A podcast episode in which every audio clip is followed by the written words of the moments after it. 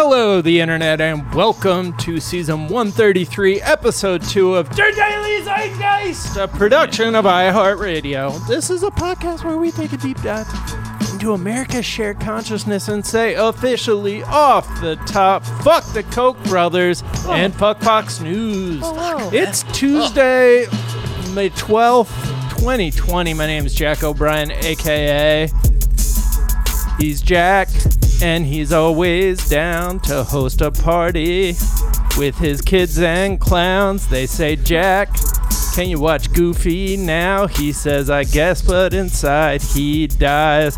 The Zeit Gang says, Jackie, you're a fine dad. What a good uncle you could be.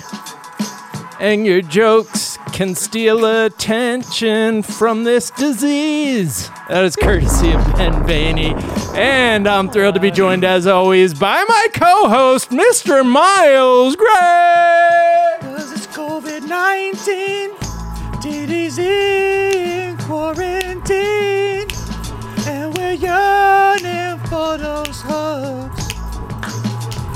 There's no hugging, thing sucks. Mm, Billy Ocean, Car- Caribbean Queen. That is way back. Uh, if you want to know how old I am, thank you to Bundesliga social media intern on 16.5 uh, at Fresh Frankie for that Billy Ocean inspired AK. Thank you so much.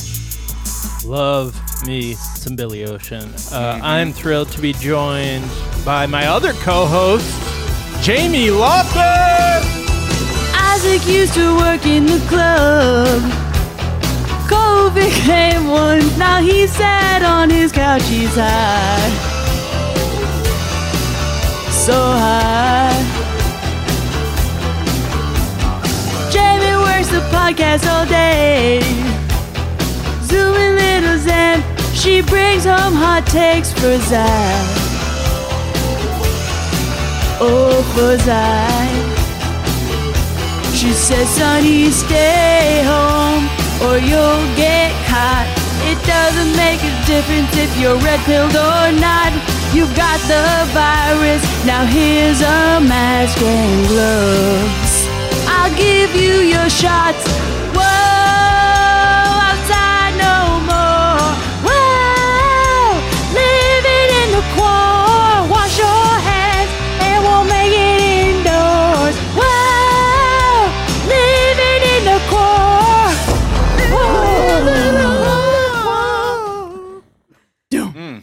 That's from I think we all had to do that guitar. That is the most powerful uh, a song has ever been in my head after one of these AKAs. Yeah. So I Shout don't know out- if I want to compliment you or tell you to go fuck yourself. my heart rate is skyrocketing according to my uh, biometric me- meter. That's from at Abstrusel or uh, username official dickhead. Really, really powerful stuff from official dickhead. official dickhead. brought, official Official dickhead dick, brought yeah. the heat today. I've been watching official dickhead uh, develop his AKA voice on Twitter. It's good to see him finally make the big leagues. you love to see it. You love to see it. We're thrilled to be joined in our fourth seat by the talented Kate Hagen. Hey guys, thanks for having me. I didn't know I was going to get serenaded first thing. Very Yeah, yeah. exciting. Always, Yeah. always. It's our favorite thing you Uh, do, and they say, "Kate, now you sing. Go." I'm not going to sing. If, Okay. any, if you've seen me do Aw, karaoke, you don't want to see me sing. It's not a pretty picture. Do you like karaoke though? I do because That's all that kara- matters. Karaoke is all about attitude, not ability. Yeah, um, yeah, and it's a great time, and it's very freeing to be like, "Here's the thing I can't do," and I'm doing it. I mean, I think you just saw between Jack and I that was clearly about attitude and not ability. Jamie has ability. We're atti- We're attitude singers. There- Jamie's Yeah, yeah. able singer An has actually done the national anthem at a sporting event. That's the mark I use. Uh, but what do you sing when you go to karaoke? I'm always that's how you learn about somebody. Yeah, it's um I sing all sorts of stuff. I would say my sort of uh staples are I like doing Addicted to Love, I like doing Criminal, um I like doing 9 to 5, which is a really Wow. hard All song to hitters. sing. Yeah. Um I don't Those are like I can't classics. Yeah, it's a good time. I can't do any of the like, you know, songs that require actual chops. Like I love Patsy Cline. I cannot sing a Patsy Cline song karaoke. I don't want to dishonor Yeah. her memory. I mean, yeah, criminal is all attitude. I got goosebumps Yeah. just hearing. I'm like, whoa, I've been a Uh-oh. bad bad Wait, girl. It, it's big Scorpio energy. You got to support Yeah. Fiona. Oh, yeah, yeah. There. It, what is everyone? What is everyone's go-to karaoke? Montell, Montell, this is how we do it. Oh, okay. That's, That's Yeah. how I, the first song I always warm up my voice to that. I let people know, look, this is what you can expect from me. Just some good torch songs, R is and what I B can from the bring '90s. to the table. yeah, This and is I, how. I'll we- add. Do bakatung, gung, gung, gung, I've never gone karaoke singing in my entire life. What? I've never been karaoke singing. This is what I No. do instead. Yeah. Jack, you gotta Oh, do "Invisible" no. by Clay Aiken. Invisible by Clay Aiken. I don't even know Belt that. That's the If best I one to do. was invisible. I feel like it's in your range. You could do it. Uh, oh my, that means Jack, a lot. is. I can't believe I'm just learning this about you. That you had never been to like any kind of you. You've my been greatest to karaoke. shame. Nobody's Oh ever asked. goodness. But you're Goodness. so Yeah. ready. You do it every I know. day. yeah. I know. Huh. Mm. Well, Huh. I guess uh, Jamie. I guess we got. I guess we got a little project. I guess we got a short, got some a short film script on our hands. Sounds like a thesis project to me. Kate, uh, we're going to get to know you a little bit better in a moment. First, we're going to tell our listeners a couple of the things that we're talking about today. Uh, we, I think, are in the dance portion of the hammer and the dance, which is how somebody described the process of dealing with COVID. You do the full countrywide ban, and then there's like the should we come out? Should we not? Like Groundhog coming out of his uh, hole type thing. That's going to last for a lot longer than the hammer portion, I think, unfortunately. Uh, so we're trying to figure out what we're doing. Uh, and fortunately, we have our dumbest person in charge of making the ultimate decision.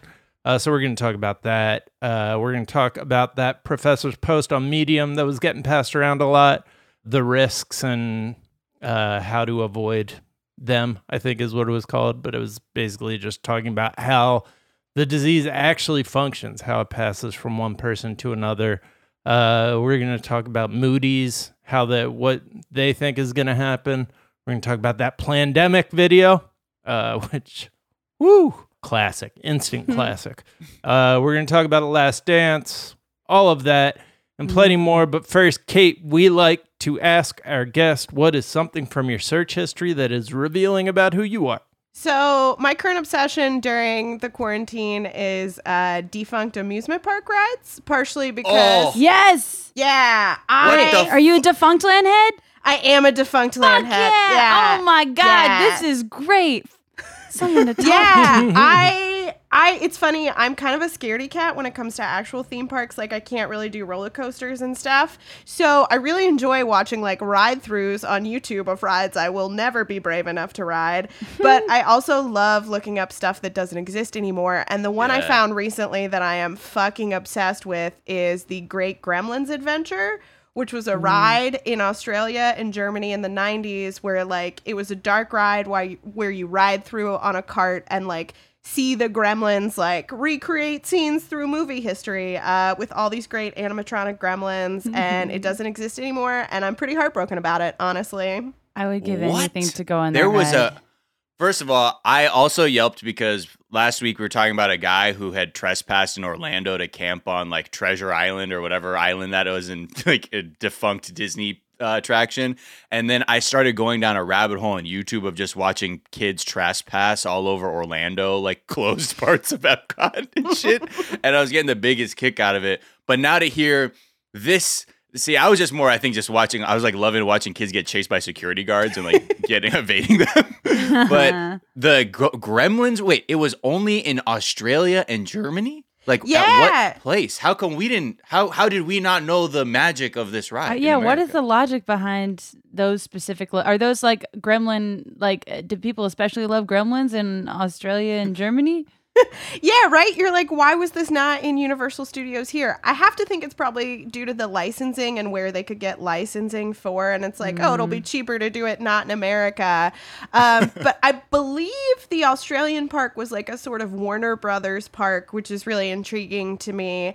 But I hope they did something with those gremlins. I mean, you got you can look up ride throughs. It's incredible. It's like gremlins doing singing in the rain, like gremlins doing a western shootout. Uh, it What? seems God it seems so unfair. We were Like deprived of this. cute, cute gremlins or pre or post water gremlins. post water bit of both? gremlins, but then Gizmo is in the ride, and then one of the rides had Alf, and one of the rides had Beetlejuice. I can't remember which was which, That just like rocks. a dream. Yeah, I love that. Just a, like a fever dream of a ride. totally. I had somebody Uh, when I po- I posted about it on Twitter, and somebody sent me a story that they were in Australia and their little sister. Uh, they had to stop the ride to pull the little sister off the ride because she was just having a meltdown about these gremlins. This is. I feel like I would great maybe have a meltdown over those gremlins. That sounds What, like they freak you out? Yeah, gremlins aren't They're- aren't cute. I mean, I love that Good movie. day for Jack Facts. Yeah. Yeah, I don't know. Gremlins 2 was one of my favorite films. That's Pure amazing. cinema. the new batch, as we all know. The Key and Peele sketch on that is great. Uh, Yeah. What is something that you think is underrated, Kate? Um, I'm going to talk about a director that I kind of discovered this year, and I'm still working through her filmography. But it's funny to me during this quarantine time, everybody is talking about like comfort food movies and especially Nancy Meyers movies. Uh, but one of my big discoveries this year is a director named Joan Micklin Silver, who made some of the best romantic comedies I've ever seen. Um, uh, I would say the two best movies to start with her are a movie called Crossing Delancey, uh, which is just this really low key romantic comedy from the 80s with Amy Irving. And she somehow makes Peter Riegert into like the sexiest man alive in this movie.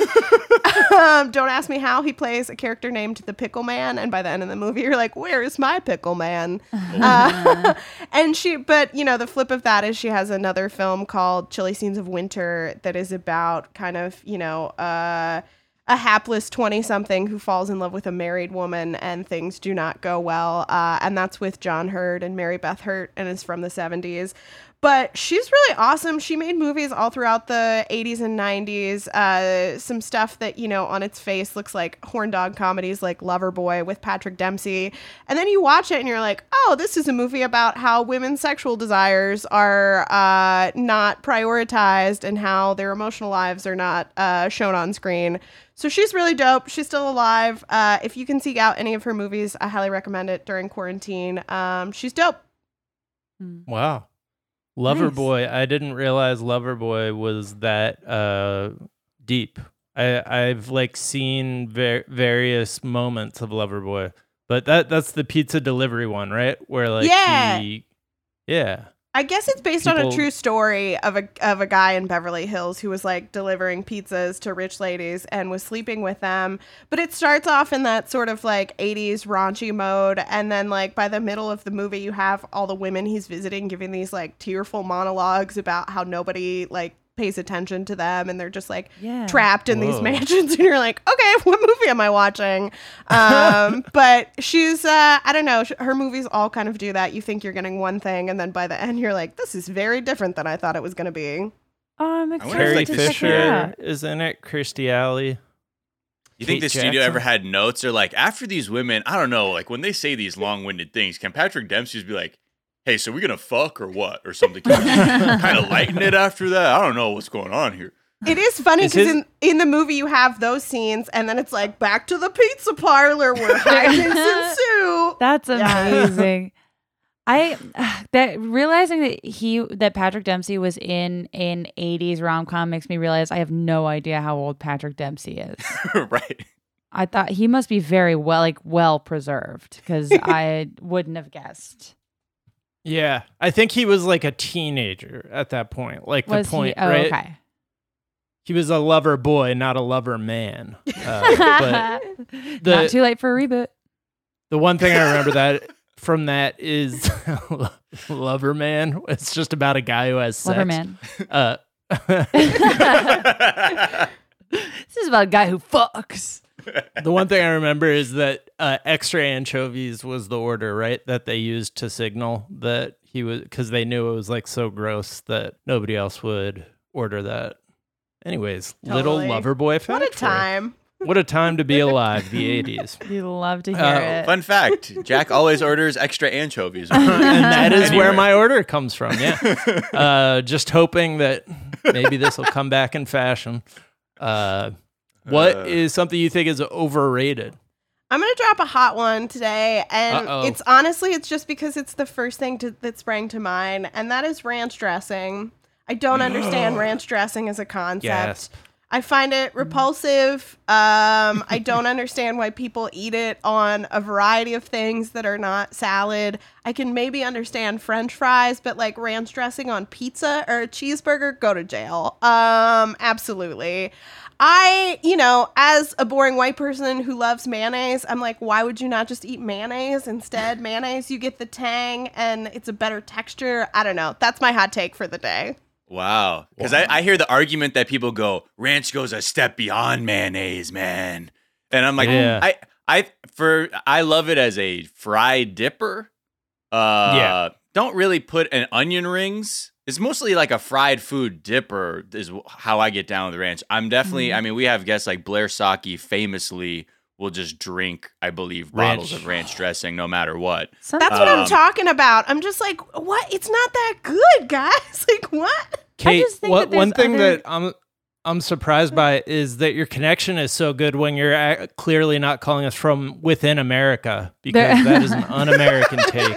Uh, there are better like thick creamy dressings out i, I don't mind ranch agree. but i feel like why have a ranch when you got a caesar in the mix if you got a blue cheese in the mix Ran- Wait, my, what do you oh, put in blue Caesar on? So good. ranch almost everything you Whoa. okay, go on. the- but Talk you about can, like- extra anchovies. Right. Yeah, Jamie. seriously. But you can like I feel like ranch is also in the like the lower echelon of, of the the creamy dips for me. I've Yeah. never dipped anything. What do you dip in Caesar? dr- I can only. I love Caesar salad. ranch. I just. So I mean, tell me something in your mind. What's the Jamie Loftus Caesar dipping combo? Oreo cookies. There- Oreo and Caesar. Two nights ago, carrots and Caesar. It works. Baby oh, that's carrots too, and that's Caesar. that's a that's That- lodge. That's a vegetable. I'm ta- it- I thought I'm expecting you to be like, nah, man. What you do is you take a fillet of fish, Put and you it dip next that to your- shit in Caesar. Well, here's one thing that I'll uh, the you know those Tina's burritos. Yeah. Okay, that's my brunch a lot of days, and so I'll have a Tina's burrito and a little puddle of Caesar, and you just Oh. Oh. slap around the that. Tina's in the pile of Caesar. Not bad. Slap around the Slap Tinas it in a around. pile of Caesar. Okay. Authentic cuisine. Authentic Nothing is more disappointing to me than when uh, wings come with ranch instead of blue cheese. Blue Oh, cheese yeah, is that's- so far superior. That's to- violence.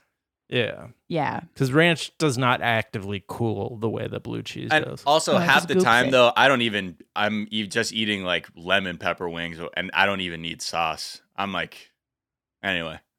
I, I really, mi- I really miss. I'm just all this to say. I'm realizing I'm doing the thing in the cartoons where someone just walked by my window and I envisioned a silver platter of wings, all flats. that was their head. Your eyes pop and I was out just of like your someone head. walking their dog. I'm like, Oh. yeah, lemon pepper. Yeah, Yeah. my Yeah. tongue rolls out.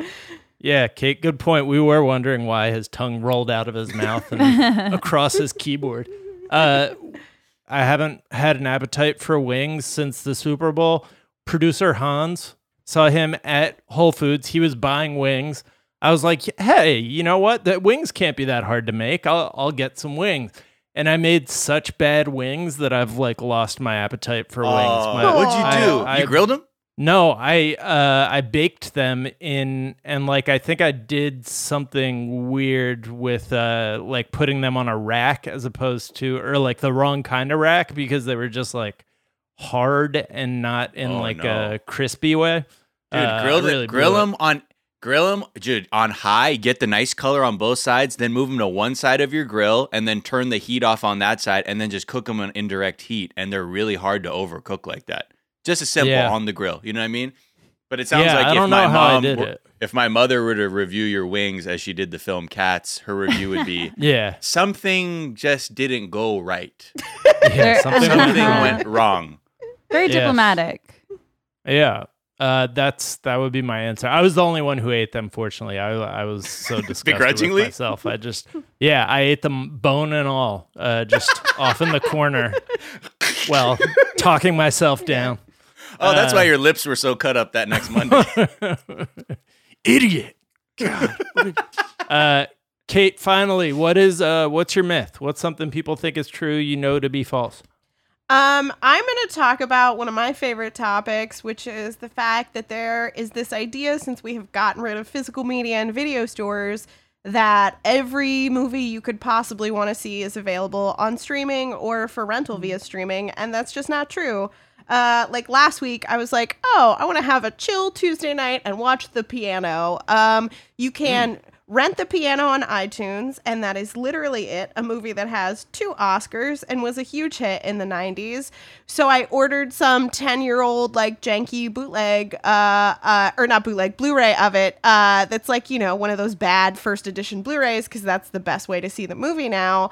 Uh, Right. But it's you know i hope people realize as they're home and they're watching things on streaming that like yes there's a lot of content out there but there's also a ton of content that's just not available.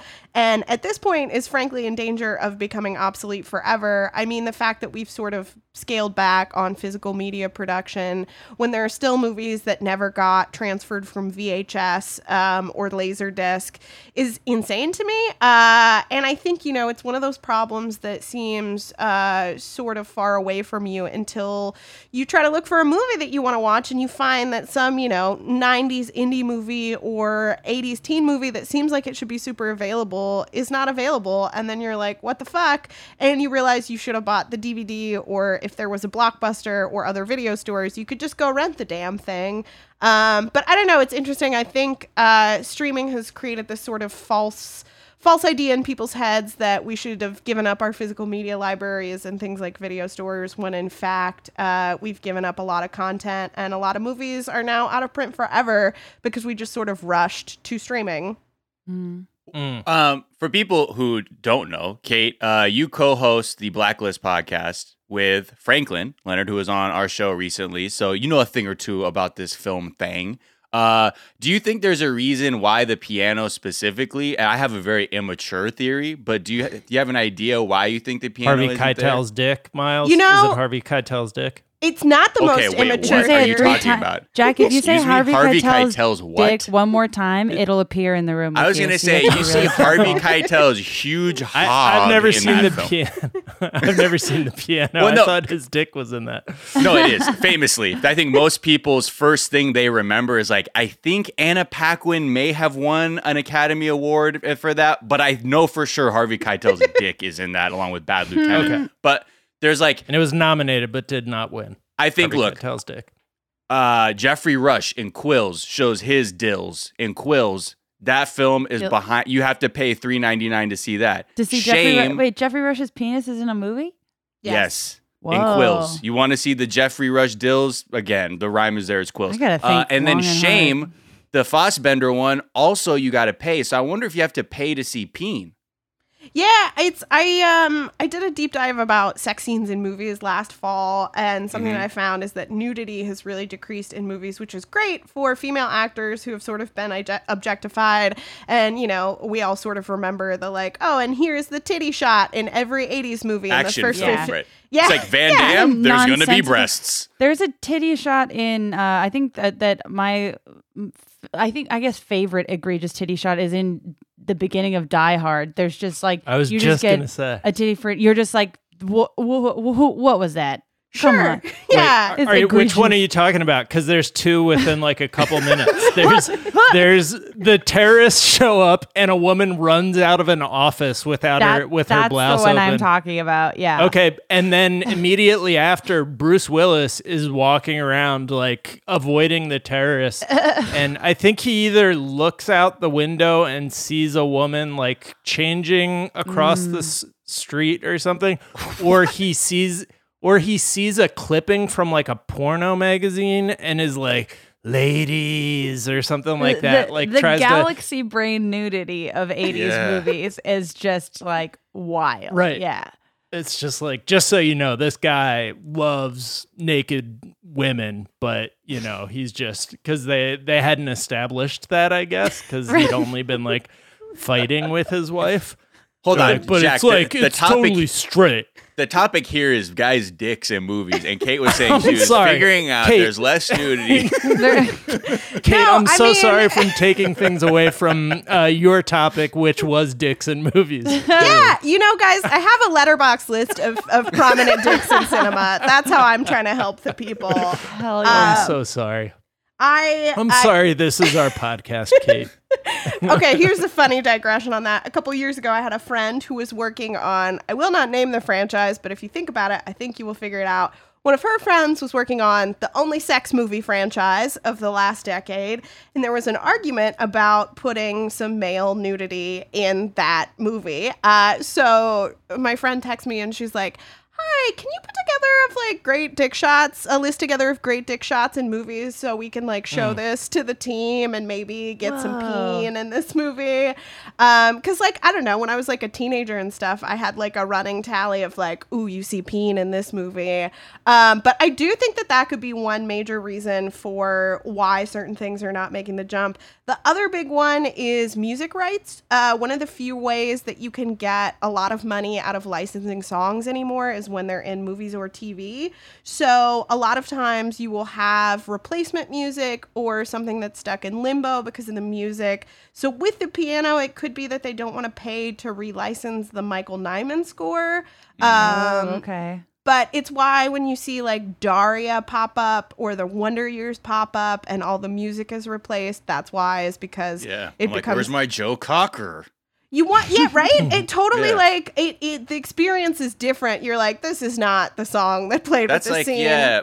My partner, she she's a big Dawson's Creek head, and I saw her watching that. I said, "What the fuck is this?" And she said, "Dawson's Creek." I'm like, "No, this is not Dawson's Creek." Because no theme I song, mean, no I'm not dice. hearing them. Not yeah, I'm like, God this is some it. off-brand shit. This is Dawson's whatever the fuck. Yeah. I wonder what a Dawson's Creek rewatch would be like now. Like, does a single second of it hold up? Uh, the- Oh man, let me tell you, as a person of color, there was a moment where uh fucking what's her face, Joey, Joey's sister is like dating a black guy, and they like refer to it as like her black boyfriend. It's like so like No. hammer fisted, Oh and I'm my like, God. no, no. it was the '90s, y'all. What are you gonna expect? Oh, boy. Better than that? There. Well, was the- yeah, well, I I mean, I'm thinking- I'm just looking back at the entire course of history, and I'm like, what are you gonna expect? I was thinking the other day about how like a major part of that show that was supposed to be cute was that like Joey and Dawson would often sleep in the same bed, and that was supposed to be like, aw, that's. And then you're just, but then like re, in reality, James Van Der Beek's character is just has a boner all night. Like you're just like that's Uh-huh. not romantic. That's weird. I don't Been know. there, yeah. You're like, Yeah, oh, I this was like, I guess platonic maybe it's- sleepover. Yeah, cool. yeah, you're like, I'm gonna I'm gonna sleep with my back to you though, okay? No spooning. It's fine. It's fine. It's fine. As I was looking up the movie Shame, the cinematographer, his name is Sean Bobbitt. Okay. Yeah, it is. okay. Uh, all right, we're gonna take a quick break to look up more peen shots, and we'll be back to report on that.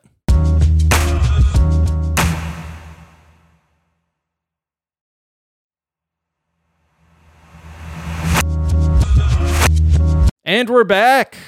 And hey, what's happening in the news? We're still uh, quarantined, right? Yep. Am I right, guys? What's up? Yeah. So I guess this Looks like quarantine thing's still going on. Unless we're Um, in the Matrix and this is what it, the pods look like when we're plugged into human batteries. Like we, every we experience life through a Zoom call. One of my Yeah. friends had a great line. She was like, "Can somebody just like knock my plug out in the Matrix? Can you just like can Right. somebody be like mopping and knock knock me out?" Yeah. and just flop down. Not like this. Not like this. it's so hard to know where we're at anymore with anything. We're safe, we're not safe. We see things from the CDC defining what's safe. Only hear the White House be like, no, no, no, don't don't show people that because then they'll know what safe is and they'll realize it's not. Nothing is safe at the moment. Um, but you know, right now, like there's the glimmer of hope in that Governor Cuomo is saying that you know what, like May 15th looks realistic as a timeline to be be able to begin reopening New York. Um, you know, 26,000 people and counting have passed away in New York uh, from coronavirus. Um, and but now, like I think over the weekend, like it was like 161 in one night. So overall, Cuomo says like the state is over the mountain in terms of hospitalizations, intubations, ICU admissions, and all that. It's all gone down. Um, so that's been, I think, for a lot of people, it's weird. I think a lot of people have been experiencing this outbreak through the lens of New York without looking at Right. what is actually happening where they go because so much of the immediate attention is on New York. I think a lot of people are just mapping that onto them. They go, well, New York's bad, but here isn't bad. So I guess that's where we're at. And I'm still okay. So things are fine. Um, but when you look at the at the states that are about to reopen, Cuomo is, I think, the no, Cuomo is the only governor who can point to a decline in these cases and hospitalizations, like while talking about reopening.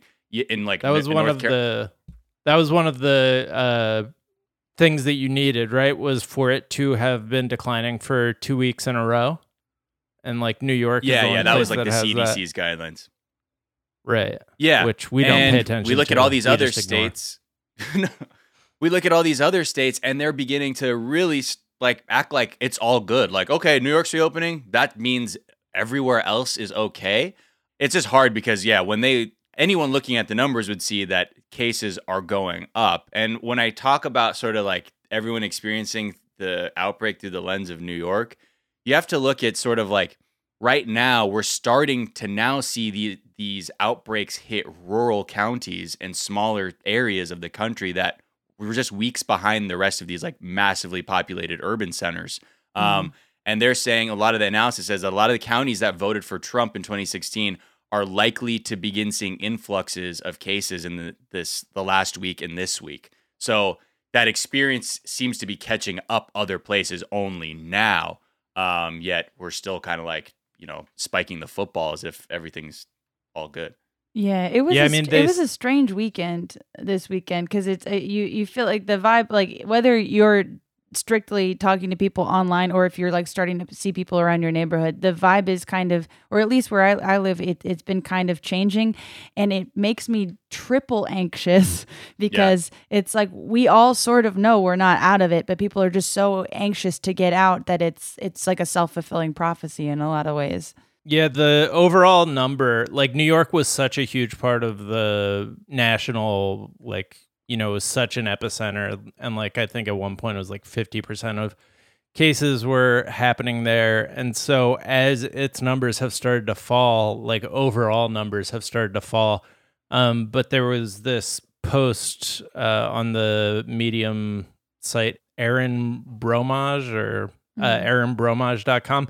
Uh, he's a professor at UMass Dartmouth, uh, and he yeah. like his area of focus is very specific. Uh, like it's he's not like uh, an expert or he's not a doctor, but he does like specifically focus on epidemiological research and was like from the start of the semester tracking COVID 19 as like a project for his class.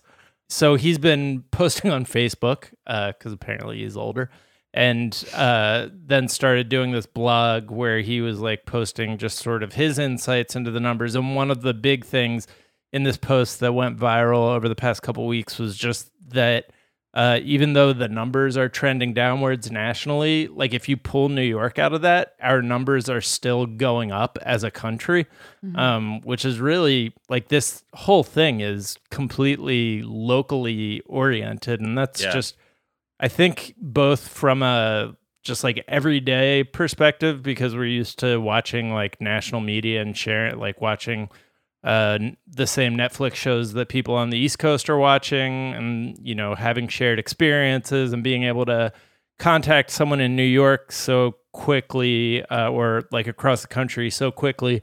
Our minds are in a global or at the very least national like mode, but this is specifically something that is uh, explicitly taking place in physical space and like your reality on in one town slash even like one like area of town is going to be completely different uh, than people like across the country. And so it's just it's almost like a perfect trap to get us to let our guard down. Um, and then there's also the fact that the federal government is working with this short term uh, you know, we got to get the economy back up and running so Trump can get reelected.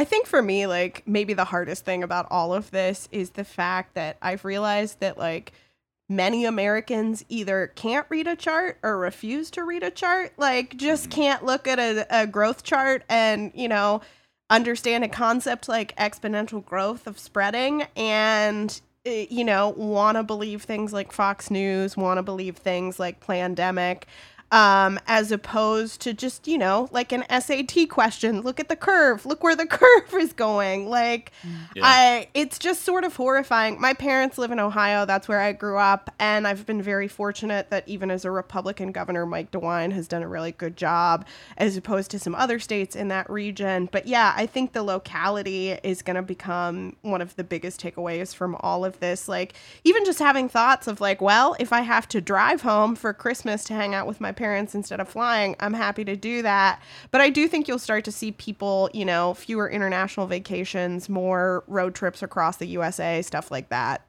Yeah. Yeah. It's I, sorry, go ahead. Oh, go ahead. No, go ahead. Go ahead. Go ahead.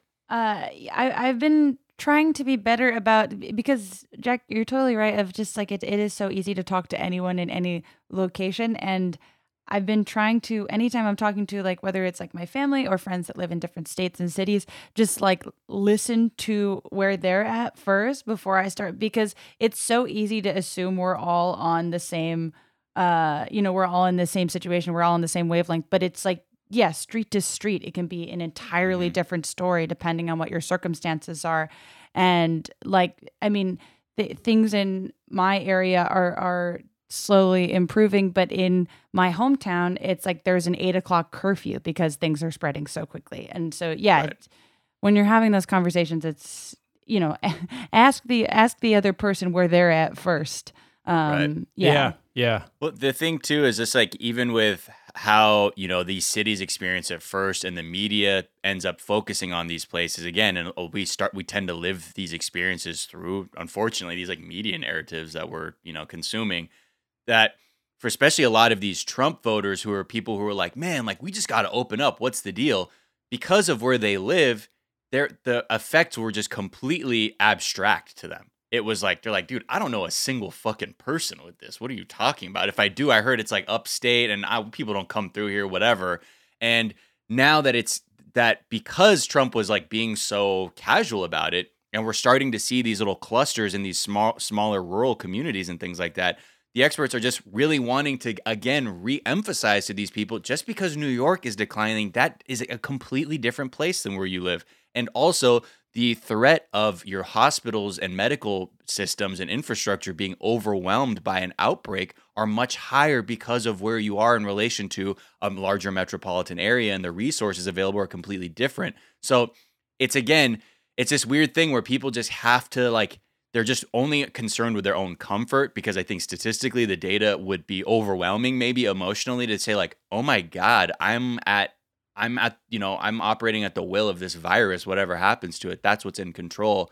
And I think that's really what most people are rejecting is this idea that they aren't in control.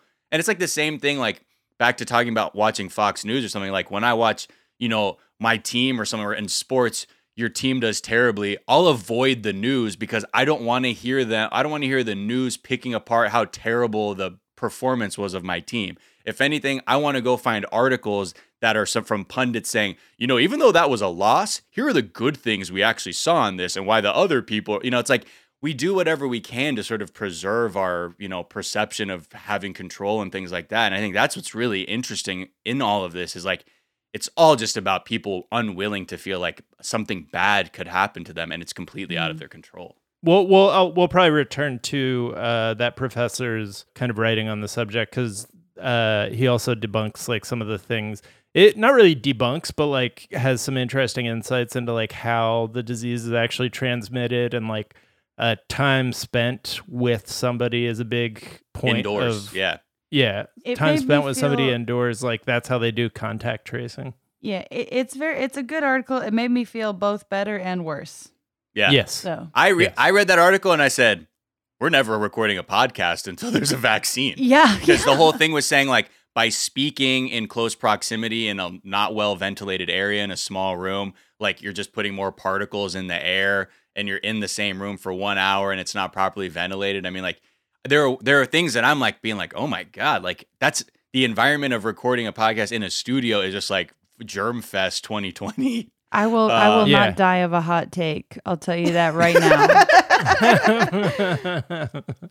She, Um, here lies Jamie Loftus. She died for the hot take. Cause of death, scorching hot take.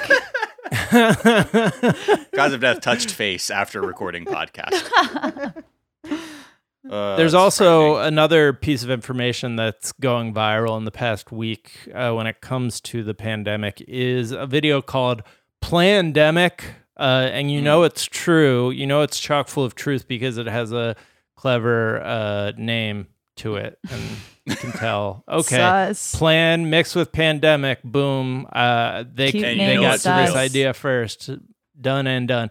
No, it's made by a uh, fully disgraced scientist who's like been who got fired, sued for doing the bad science. Uh, Dr. Judy Mikovits. Uh, one important detail about who she is is at one point, like after she had like falsified data, gotten fired, and then like had stolen data from the lab that had fired her.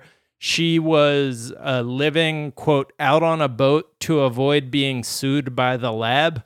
Um, so that's the level of like understanding of how the world works that you're dealing with. Uh, she she thought uh, I'm on water, therefore home base can't be sued. Done and done. Uh, Oh, she I- like had like a maritime sovereign citizen idea in her yes, mind. yeah. Got she it. was living on a boat to avoid being sued. Right. Um, and she's like, I only answer to the laws of Poseidon. There. that's right. That's right.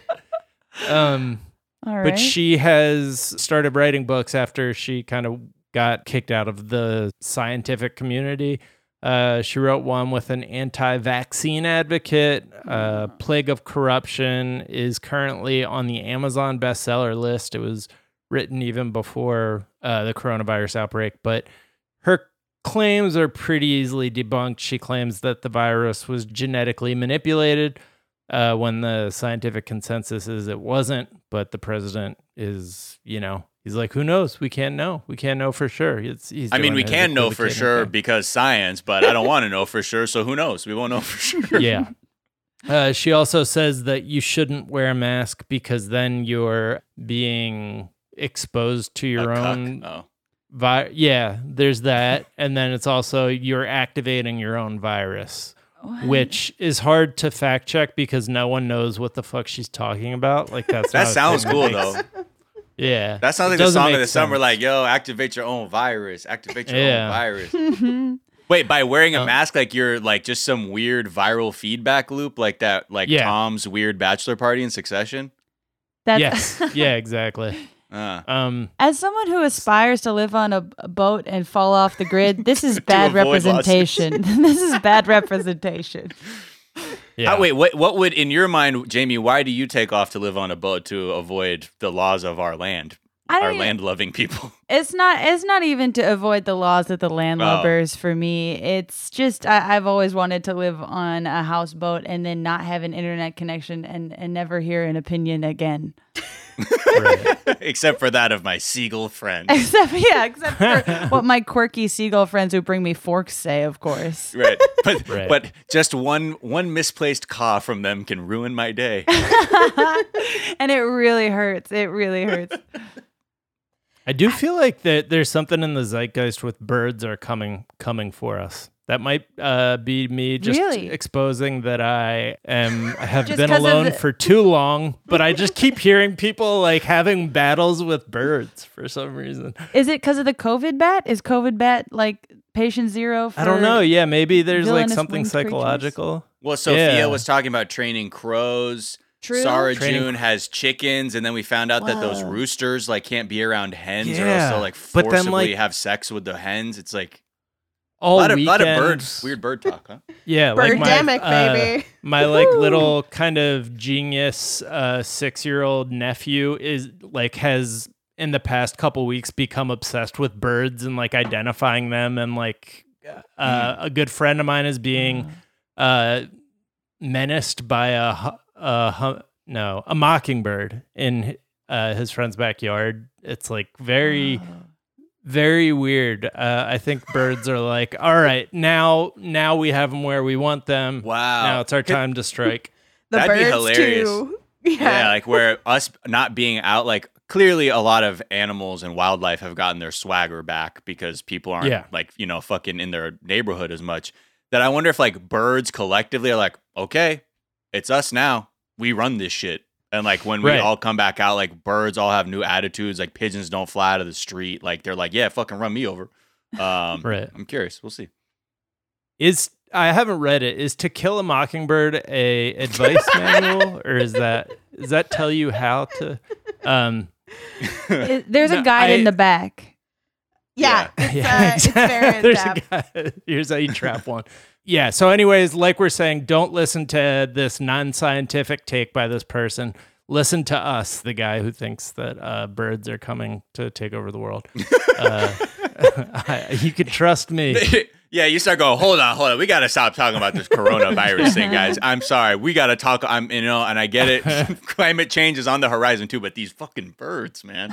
Really picked a good tangent to go off on while debunking this anti-science take. But the birds, Um, that's where the real yeah. That's where the real Fight the real enemy. is. Yeah. We'll fight them in the skies. But anyways, millions of people have seen her uh, Plandemic video. Uh, Facebook and Twitter and all the regular platforms immediately took it down because of the mask. Like the mask thing is basically like shouting fire in a crowded theater. It's like Ugh. obviously you can't do that because you're going to get people very sick Mm. uh, by claiming not that you shouldn't be wearing a mask. Have you I mean, uh, been thinking about it all? Like, I have been thinking about like the 2005 to like 2008 internet and how differently the information we'd be getting about COVID 19 would be disseminated. Like, in those days when, like, you know, we had instant messaging, we had news websites, but we did not have, it was right before social media hit. So you didn't have this sort of echo chamber or these like thousands of voices all chiming in. But I do think about, like, had this happened in like 2007, how different things would be. I mean, obviously at the government level, but just in terms of like how that kind of info would be shared online. Like, does Plandemic even exist in that environment? right. Right. Yeah, I mean, If it was, it'd be such a a really good fringe site. Yeah. Like, or on the Right. sides, like it'd be like in the same circles where, like, you know, like looking for your like truther vids or whatever. You're like, oh, what's Right. this Plandemic? All right, all right. Because Yeah, I've had some trippy people try and share some weird shit uh, that was not real at all, and I was like, oh no, no, no. But like, and from people whose res- intelligence I respect. Uh, but again, I think goes back to what I was saying. I was like, I think it's just an exercise in people's ability to accept what's happening without having to assign some really absurd like origin story to it. To then just be like, yeah, science is a thing. You know, because of our interactions with animals, shit like this can happen. We live in a fucking global Earth now where move people move around, and yeah, it can lead to something like this. But I guess it's easier to think some mad scientist is in a lab like hell bent on like getting everybody to like watch fucking reruns of Will and Grace or something because that's the liberal agenda. it's more cinematic there I, I i try like with with the conspiracy like fringe theory stuff it's like if you it's so funny to picture someone just saying that like when they're like a- out loud at they're like okay we're having like a barbecue and someone's like all right so here's my thing with the fucking birds and just imagine how quickly you could silence a table and you're like okay Right. so that's not something that's worth pursuing online. If you would silence a table full of your loved ones simply by bringing it up you know think think twice maybe. I've done this i've done this as well talking about beanie babies recently. I've silenced a zoom call being like here's the thing about beanie babies Here's the thing: someone just shared a video with me about the manufactured demand he created in the market. It was all a hoax. It was all a fix. he's a genius. there was drugs Uh, in the beans Jamie, do you, like me, have hundreds of beanie babies in your parents' basement somewhere? My mom will not disclose where the Beanie Babies are at. She still she still believes in the secondary market. I was at because I I was like getting deep into Beanie Baby lore this past as as Jack and Miles know, And uh, I would like texted my mom being like, Where did all your beanie babies go? She's like, I still have them. I was like, Yeah, but where are they? She's like, I still have them. She's like, wouldn't you like to know? Yeah, yeah. She, she was she still thinks she's gonna send me to college ten years ago on this shit.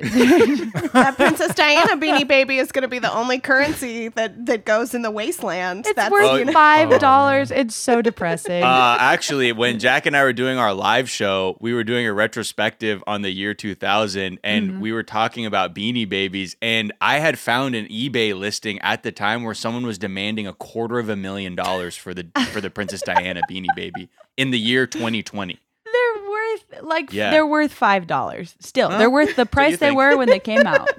Why does it have a special rose embroidered on the chest then? it's like the Phantom Right. Menace action figures. We all bought the Phantom Menace action figures, being like, you Right. know Yep. what? It's In gonna be worth 20 a years, lot. it's gonna be Sports Oh, is the man. Ken Griffey Jr. rookie card. This Jake Lloyd's the next Marlon Brando. I'm telling you. oh, poor hey, Jake he still Lloyd. could be. We don't know. Um, Yeah. All right, guys, let's take a quick break. We'll be right back to talk pop culture and other bullshit.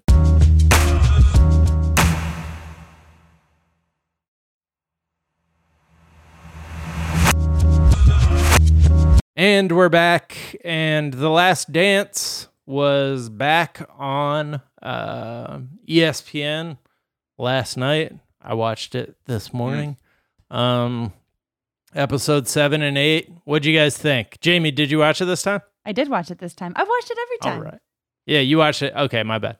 Uh, did you watch it again this time? I should have said. Did you continue Yes. the epic journey? Yes, I continued the epic journey. Uh, this is like we're getting into the zone now where I was I, I I was ac- actually learning things I, I didn't know uh, before. I didn't know too much about the details of the baseball season. I didn't know like yeah. So I I I, was I hear you say that as if everything up until this point, you're like, I already know all of this. what is going on? next ne- but i knew like the general like Right, i right, knew yeah. the general overview but like the the 94 to 96 I, I wasn't as as clear on like the interlude years or or what those were like i didn't know it was Right. prompted by his father's passing like it was it was a really emotional couple of episodes and then you see him cry at the end and you're like man he's a real he's a real one when he's just it's so drama but it's so beautiful i was crying Yeah, it's the shot that where he has a drink next to him and seems like he's uh, a little drunk.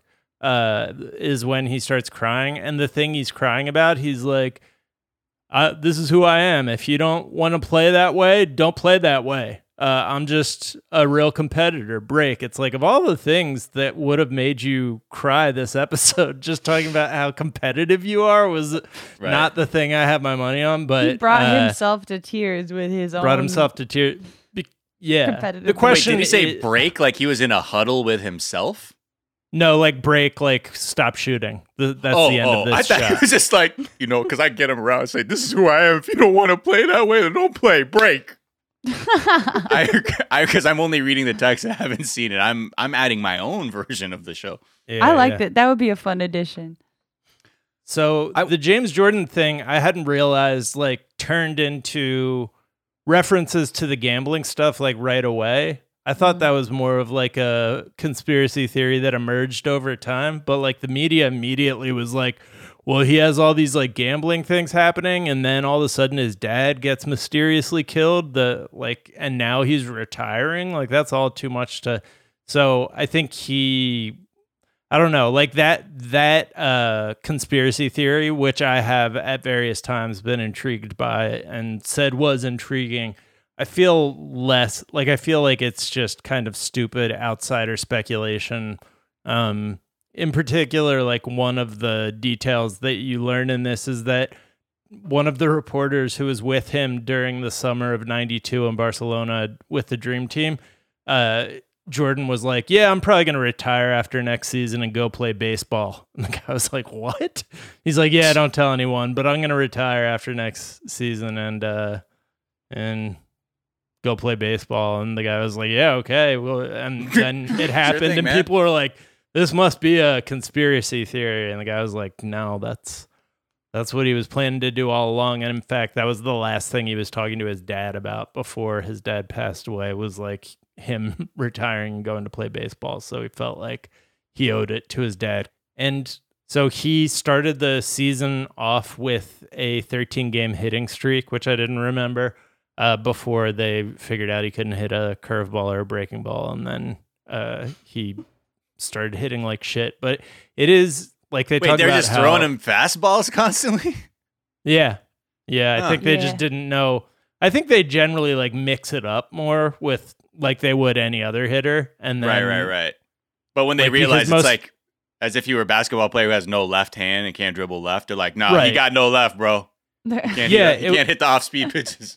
Because he's like the, by the time you get to double a baseball which is like the second highest of the minor leagues like the second hardest of the minor leagues like you're facing basically people who don't have like giant gaping holes in their swing but like this is probably the first person that they've played against who like hasn't played baseball since high school so like he's he still has like high school guy issues with his game uh, but Right. Terry Francona was his manager, which is wild. Like Terry Francona, who would eventually win the World Series with the Red Sox. And he was like, he's the hardest working guy I've ever seen. And like, he would have been a good baseball player if he had stuck with it, which is pretty, uh, Oh, like in high school, wild. like if if he had rather no, than- no. Like, if he had kept, Oh, even then? stuck at baseball, he would have made it to the majors. Um, and been like, You're saying solid. even in him in his like leaving basketball, that if Yes. he had actually knuckled down, Francona believed Yeah. that he could have. Oh shit! Especially when I was watching the baseball portion and I'm not I'm not an expert in this but like as people were like actually he was pretty good at baseball he probably could have gotten he could have been Right. I'm just like oh you really cannot make an honest documentary about someone until they're dead like you can't like I feel like if Right. Michael Jordan if there was no chance that Michael Jordan would ever find out uh that people were like he was a fine baseball player like but no one would say that while he's still alive when you're doing it for Yeah, the big Michael Jordan too. documentary.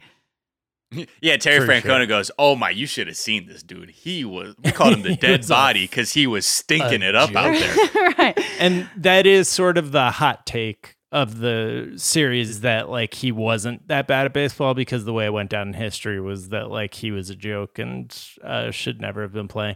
One thing that I hadn't uh, really thought of was that he like he wasn't starting at the lowest level. He was actually they like put him in a league where he like by all rights should not have been playing double A baseball.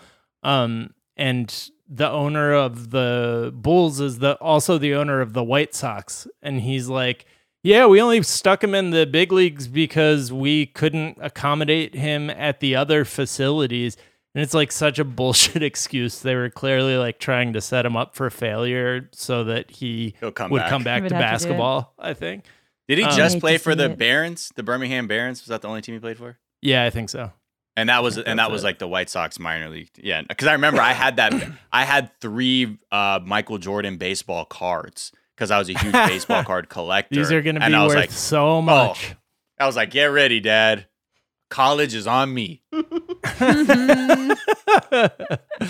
um yeah so that i thought that was really like it, it is just such a strange thing that happened that like the best basketball player of all time retired at the height of his powers went and played baseball like uh, like it, it was just a very very cool episode to see that Yeah. and then he comes back and this is also the episode or the pair of episodes where you get him like being mean to his teammates like that kind of is a focus of the two episodes they show him like shit talking this guy Scott Burrell, who's like just like a guy who like most people forget was even on the team. Yeah. And he keeps calling him. He's like, "Make this free throw, ho." I was like, "What the fuck?"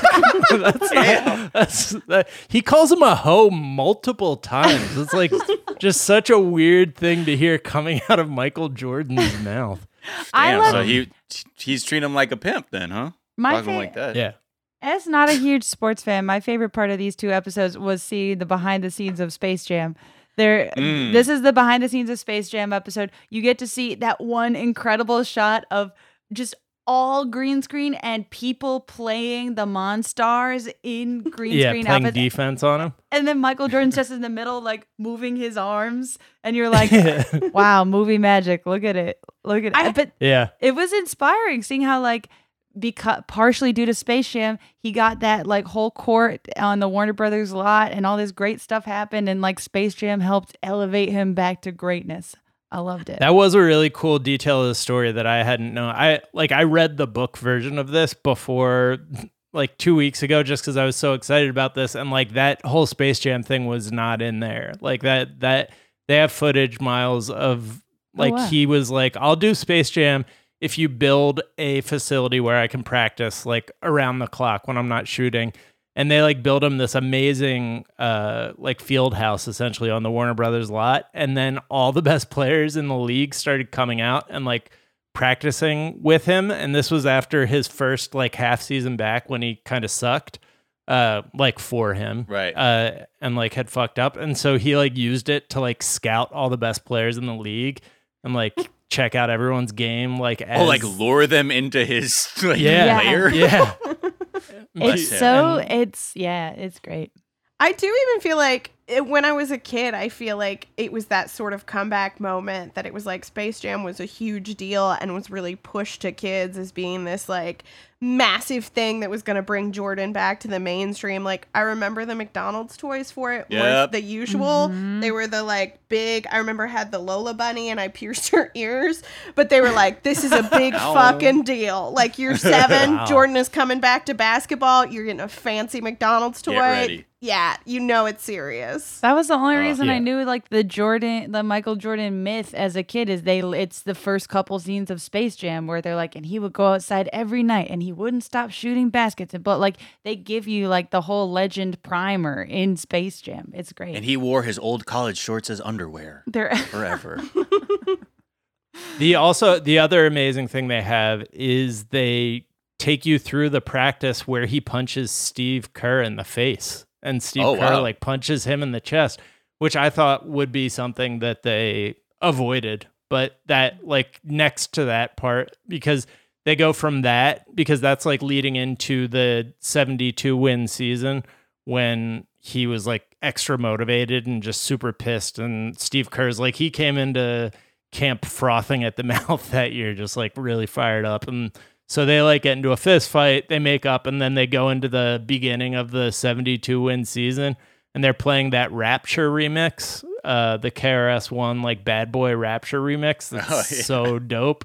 It's like such a great i don't know the end of episode 7 when he's like talking about how driven he is and like crying and then that part of episode 8 are like the high points of the documentary for me uh and i already loved it but these these episodes were great yeah jamie you have any anything you want to add?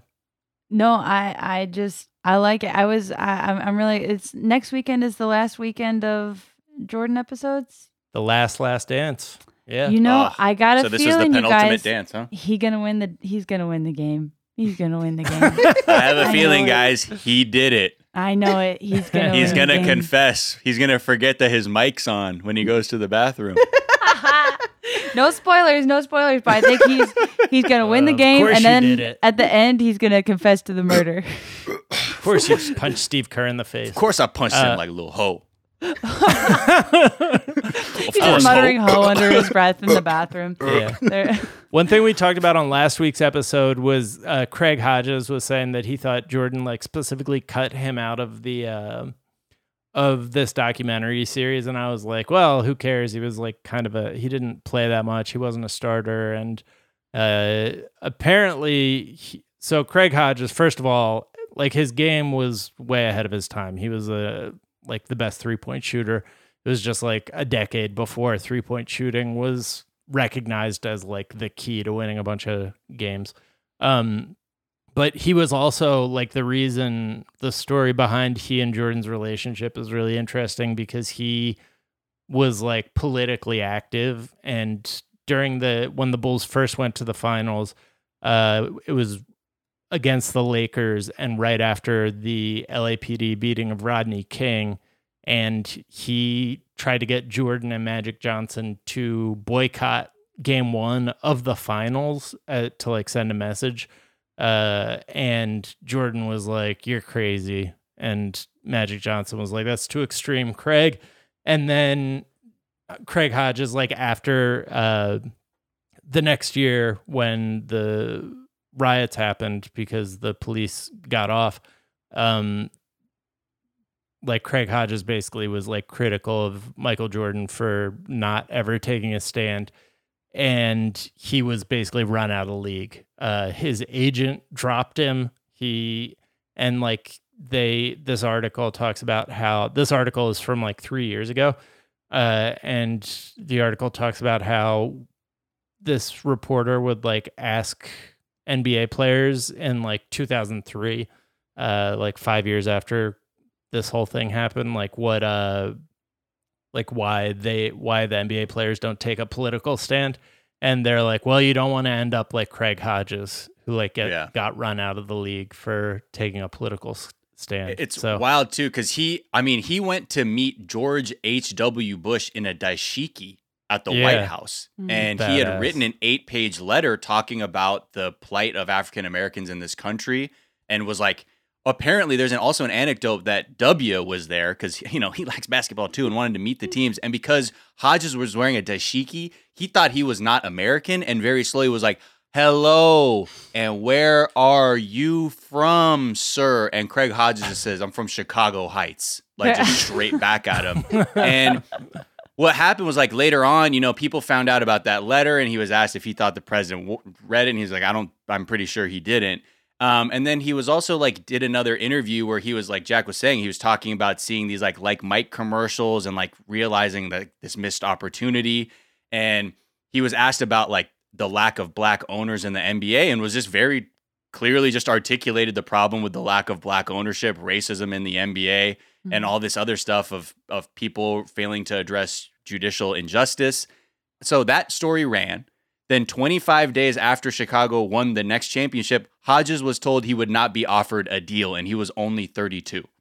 Just days after. And it's just like, yeah, it shows you how effectively activists can be erased out of a narrative uh, when it just doesn't quite fit with whatever you're trying to say. Because I'm not, I don't look at this and say, oh my God, Michael Jordan is evil because he did this, or whatever. It would have been a very powerful moment in this documentary, I think, to actually confront this this back and forth between him and Craig Hodges, and mm-hmm. to talk about the fear he may have had, what he thought he had to lose by speaking up, what the experiences of him as a um, person of color suddenly having a lot of influence, what you're able to do, what you're scared to do with that voice, looking at the example of other people who have taken stands.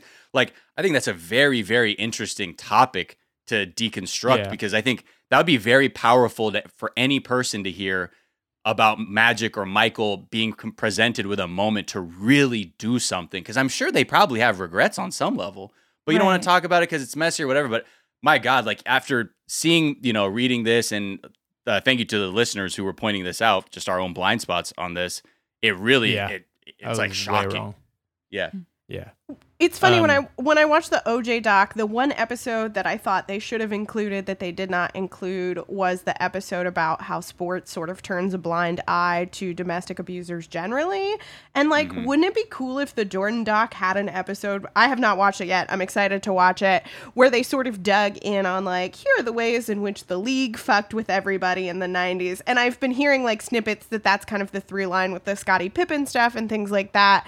But you do sort of wish these docs would sort of take one step back from the, you know, the personal narrative and be like, okay, here are the, the structures that have failed these people as well. And just, I don't know, I feel like it would give it additional resonance beyond the sort of person to person stories that you hear. That's I think that That's the- like the, the ransom though for a producer of a doc series like this because the league is going to hold all that footage at gunpoint. Yeah. And they're going to Mm-hmm. say, "You want game footage? You better shut the fuck up about any short the fuck you talking about shortcomings of the league.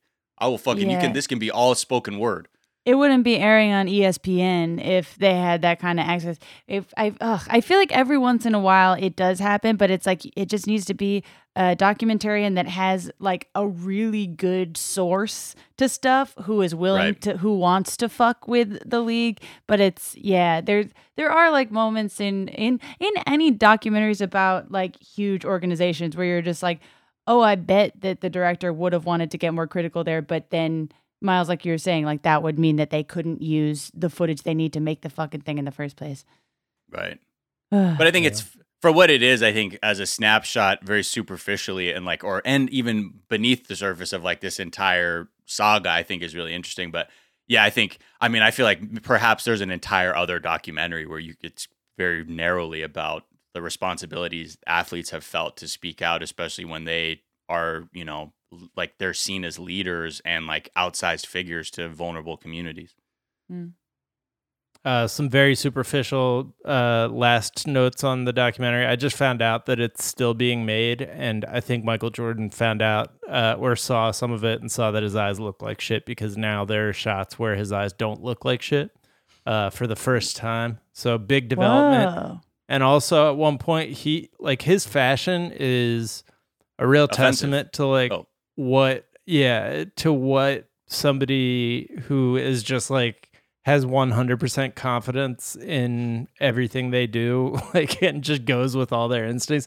Like at one point he's wearing like a a Mardi Gras bead necklace that's just like black Mardi Gras beads and he's just like rocking it with a t-shirt So basically, like 100% he dresses like a four year old who dresses themselves. It is Right, funny. yeah. It's it's very clear to me watching this doc that the the producers or whoever was making the movie did not give any guidelines as to like recommended wear because there are some people in is it like I think like Scottie Pippen's wearing a suit the whole time, but but then like Jordan's wearing whatever the fuck he shows up in. Other it's like just if just if you're doing it, just show up business casual.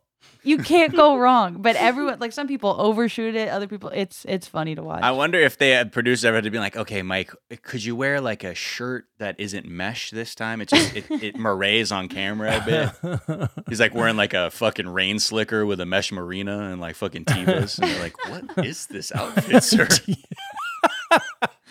Kate, it's been a pleasure having you on the Daily Zeitgeist. Where can people uh, find you and follow you?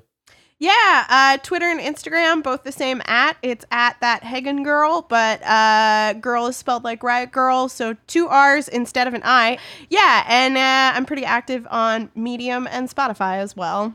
And is there a tweet or some other work of social media you've been enjoying?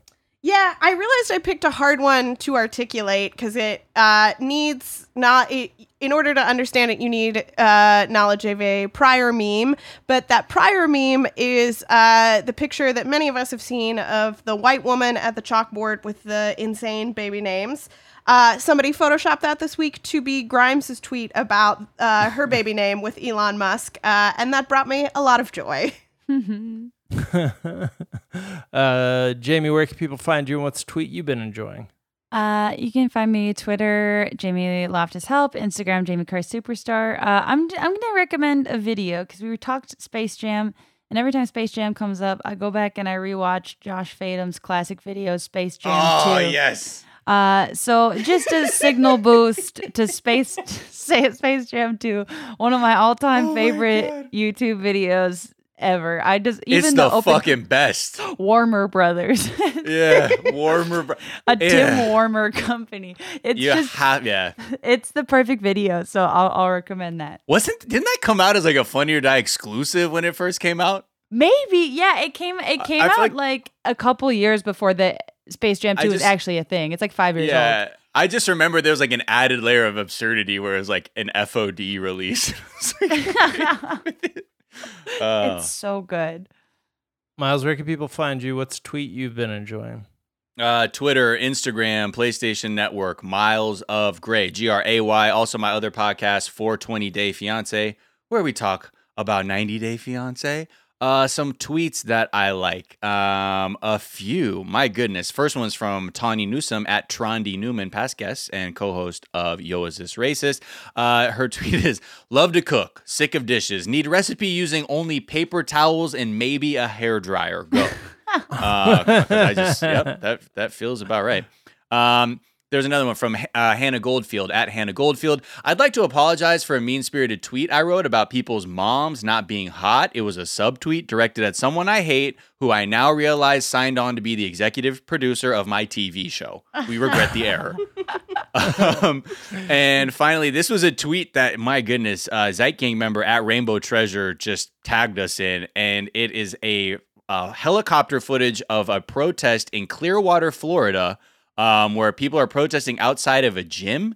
And to do that, they're doing squats and push-ups in the street with signs outside. the- It's, I don't know. G- God bless y'all. Yeah. You know, honestly, man, I'm I'm really praying for y'all. ret- Chelsea Peretti retweeted that and was like, thus proving that you can work out anywhere and not just. It's a very good point. Some tweets I've been enjoying. David Ehrlich tweeted, "Someone tell Michael Jordan the coronavirus said it was better than him."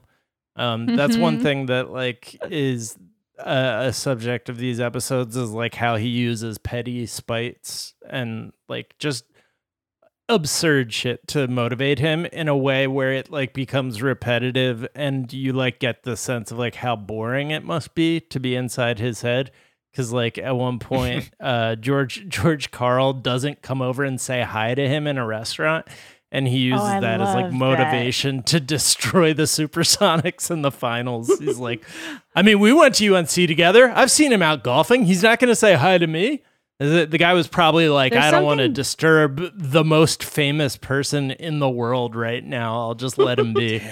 There's Narcissism like, is a deeply- interesting thing, huh? Oh, it's it's like deep, like yeah. He's just was motivated to greatness by sheer pettiness. You're like, Yeah. okay, Oh that's God. fun. And, yeah, and you realize that It's if you skill, watch though, his yeah. uh yeah, his Hall of Fame acceptance speech, he just like goes through all of his like petty grievances against Yeah. everybody who's ever thought they were better than him for even like a fleeting 5 second period of a game. He Mm. just it's it's wild. Right. And he's Um, like, now if you'll follow me to the gravesite of a former high school rival basketball player, uh, who I will literally dunk on their grave.